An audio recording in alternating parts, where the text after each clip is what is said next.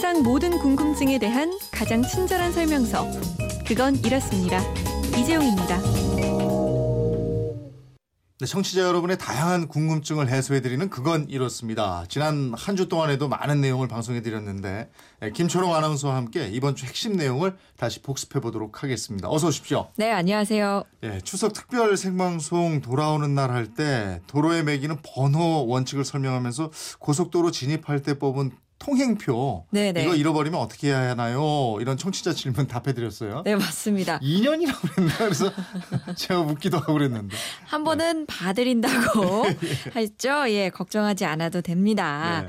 통행권 분실하셨으면요. 고속도로 영업소로 가서 내가 그 출발지에 있었다는 사실만 증명하면 돼요. 뭐 예를 들면 마트 영수증이나 영화 티켓 이런 것도 됩니다. 네. 그날 일자나 또 시간을 증빙할 수 있는 어떤 영수증 같은 거 보여주시면 인정을 해주고요. 네. 그런 증빙 자료 없을 때는 운행 사실 확인서 이런 걸 작성하면 2년에 한 번 봐줍니다. 예. 그러니까 2년 내에 또 분실하면 그때는 최장거리 구간에 해당하는 통행요금 부과한다 이렇게 돼 있는 예, 거죠. 예, 맞아요. 예.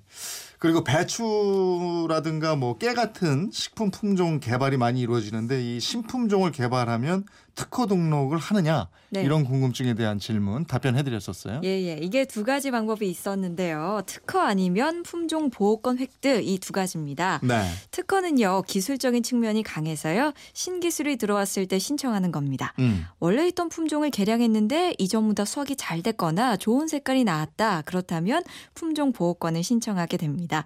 특허보다는 품종 보호권이 훨씬 더 등록이 많고요. 네.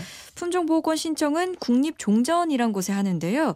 이 국립종자원은요, 이 품종이 신품종인지 아닌지 판단하기 위해서 직접 심어봅니다. 네. 시험 재배를 해보는 건데요.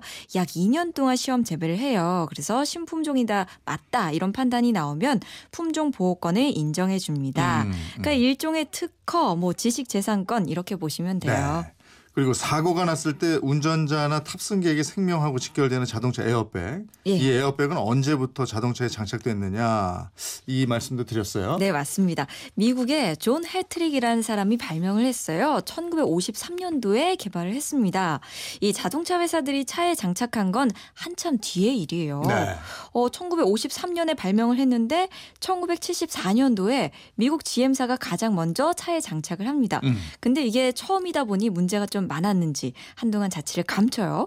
그러다가 1981년도에 벤츠랑 BMW 이런 볼보 회사가 기술적인 걸 많이 보완을 해서요. 네. 다시 장착해서 어, 차에 장착이 되기 시작을 합니다. 음, 음. 또 우리나라에는요, 1994년도 뉴 그랜저부터 장착이 되기 시작했어요. 그러니까 지금으로부터 20년 전이니까 그렇게 오랜 기간 사용한 건 아닙니다. 음, 근데 음. 아직도 기술적인 보완이 좀 필요한 부분이 많습니다. 네. 이 에어백. 근데 에어백보다 훨씬 더 중요한 게 안전벨트예요. 예. 안전벨트를 하지 않은 상태에서는 에어백이 터져도 정말 큰 사고로 이어질 수 있으니까요. 기본적으로 우리 안전벨트는 꼭 예. 매고 다니셔야 합니다. 차에 딱 앉으면 안전벨트부터 매는 습관은 들여야 될 것 같아요. 네네, 맞아요. 예.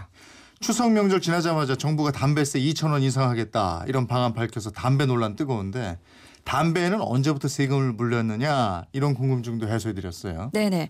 우리나라에서 담배 세금이 부과된 것은 한일 강제 합병 직전인 1909년이었습니다. 네. 야, 자, 제가 또 고해성사를 해야 될 것 같아요. 예.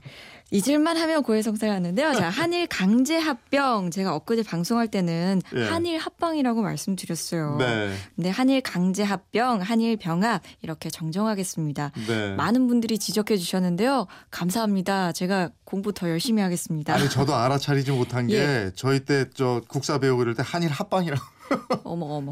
그랬어요. 예. 예. 제가 같은 교과서를 본 것 같진 않은데. 우리 같은 세대인가 봐요. 어, 예. Oh my god. 어쨌든 이거 예. 저 청취자 여러분 이런 거 바로 잡아 주셔서 정말 고맙습니다. 네, 감사합니다. 예. 네. 예, 종종 많이 틀릴 수 있어요. 지적 음. 확실하게 해 주시기 바랍니다. 네. 아, 다시 얘기로 돌아가면요. 당시에는요, 별다른 산업이 없던 시절이라서 그 담배세가 전체 세액에서 56% 절반 이상을 차지했습니다. 네. 그리고 일제가 강점기, 일제 강점기였던 1921년기예요. 네. 그 담배 전매 제도를 도입했습니다.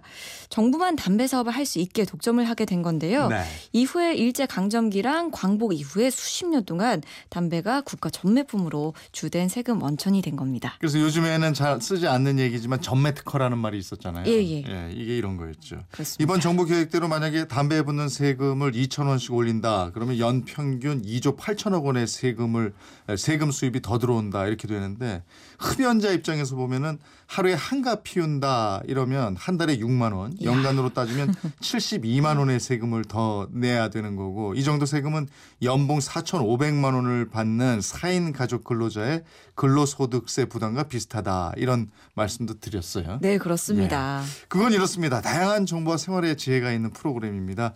에, 매일 오전 11시 10분에 시작하니까요. 평일에도 놓치지 마십시오. 김초롱 아나운서 이번 한 주도 수고하셨습니다. 고맙습니다. 고맙습니다.